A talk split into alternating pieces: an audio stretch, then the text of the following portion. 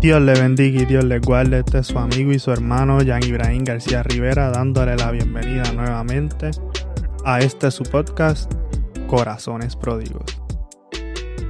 Y en el episodio de hoy, quiero hablar bajo el tema reacciones del cuerpo. Pero antes de eso, quiero pedirle disculpas por estar ausente durante este tiempo.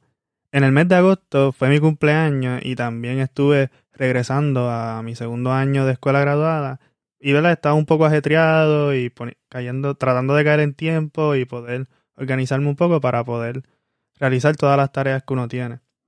Pero estamos aquí de vuelta y volvemos otra vez a grabar los episodios para los Corazones Pródigos. Y el tema que quiero traer es reacciones del cuerpo. La iglesia en la Biblia es mencionada y se le da el adjetivo y el nombre de cuerpo. Es el cuerpo de Cristo, es decir, que representa lo que Jesús quisiera que se manifestara por medio de la humanidad en la tierra. Es decir, que cuando uno es parte de la iglesia, uno es parte del cuerpo de Cristo. No me crea a mí, vaya y lea las cartas paulinas. Sin embargo, durante estos últimos meses he estado viendo como que un comportamiento de la iglesia a través de las redes que me hace pensar que, y uniéndolo a mis estudios, ¿verdad?, que estoy realizando, me hace pensar en cómo a veces el cuerpo de Cristo reacciona. Y hay momentos en que, por lo que veo, la iglesia de Cristo reacciona como si tuviera una enfermedad autoinmune. Es decir, que reacciona atacando al propio cuerpo. Es decir, que identifica otra persona o otra. Cuando el cuerpo tiene una enfermedad autoinmune, quiere decir que se está atacando a sí mismo. Y esto pasa en las redes sociales, en la misma vida real, de frente, cuando se crean bochinches, cuando se crean chismes y cuando se representa erróneamente a propósito las posiciones de las otras personas por el mero hecho de no agree con ellos, de no estar de acuerdo en la posición que ellos tienen. Y es decir, se busca la manera de atacarlos y de restarle mérito a las posiciones que ellos están teniendo. Es decir, que se toma la posición de atacar a otro miembro del cuerpo de Cristo, asumiendo que, ¿verdad?, que la fe es genuina, porque eso no nos toca a nosotros juzgarlo, eso le toca a Dios. Es decir, que cuando el mismo cuerpo se ataca, está actuando como si tuviera una enfermedad. Porque si Cristo, como en Juan 17 ora, que seamos uno, como Él y el Padre son uno, no se supone que el cuerpo de Cristo se esté atacando entre sí. Es decir, que cuando el cuerpo de Cristo está en pelea estúpida por cosas que no son esenciales, por cosas que no son primordiales, está actuando como si tuviera una enfermedad autoinmune, porque se está atacando a sí mismo y debilitándose. No es como si perdiera poder, porque la misma Biblia nos dice que Cristo construirá su iglesia y la hará prevalecer. Pero, ¿qué testimonio está dando el cuerpo de Cristo cuando reacciona de esa forma? ¿Qué ejemplo da hacia el mundo? ¿Y qué imagen da cuando dicen que nosotros adoramos al Príncipe de Paz, cuando dentro de la iglesia lo que hay es contienda? Hay momentos en que la iglesia reacciona como si tuviera una enfermedad autoinmune.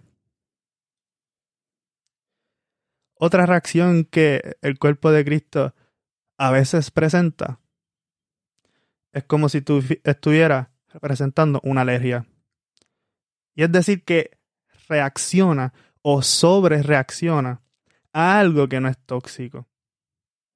Cuando se presenta algo que quizás sea novel o sea un poco diferente, pero que el cuerpo lo identifica como algo tóxico o dañino cuando en realidad no lo es. Es decir que, por ejemplo, cuando se presenta algo que no está de acuerdo a lo tradicional que se ve en la iglesia, puede salir alguien rápido a decir, es que eso no es como lo hacemos aquí. Es que eso no es lo que siempre se ha hecho. Atándose a los ritos y al tradicionalismo y a la misma religiosidad. Eso mismo fue lo que le pasó a Jesús, que cuando él estaba presentando una nueva forma, no una nueva forma, sino lo que en realidad Dios estaba revelando, la culminación de toda la revelación del Antiguo Testamento. Los religiosos dijeron, es que eso no es así. Y lo mataron. Reaccionaron. Porque no estaban de acuerdo con él. Porque estaba en contra de los sistemas que oprimían y que no permitían que las personas se acercaran a Dios. Y hay momentos en que cuando se presenta algo un poco diferente, ojo, no estoy diciendo que sea en contra de lo que la iglesia ha creído, sino algo de quizás la forma o la manera, no la sustancia ni la esencia, sino la forma en que se presenta. Hay veces que la iglesia puede reaccionar como si tuviera una alergia a lo novel y a lo nuevo.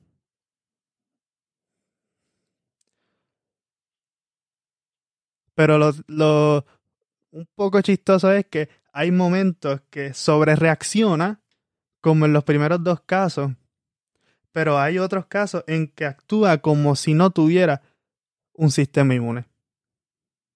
Es decir, como si no tuviera las fuerzas para atacarlo y como si estuviera inmunocomprometido. Esa es la palabra correcta. Es decir, que hay momentos en los que sí tiene que reaccionar y no lo hace. Hay momentos que sí se presentan cosas que son tóxicas o dañinas para el cuerpo y no las quieren llamar por su nombre.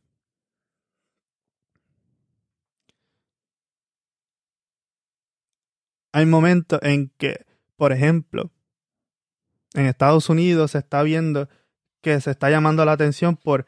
Al parecer había una red de abusos de parte de la iglesia. Y entiendo que lo estaban encubriendo. Pues ahí la iglesia se tiene que levantar y llamar a capítulo a esas personas que estaban teniendo esos abusos de poder, de cualquier tipo de abuso. Llamar a capítulo y reaccionar. Reaccionar en contra de esas cosas. Reaccionar en contra de lo que Cristo está en contra. Porque si uno es cómplice, uno está participando también de esos actos. Hay momentos en que la iglesia se queda callada cuando tiene que hablar. Y ahí actúa como si estuviera comprometida. Reacciones del cuerpo.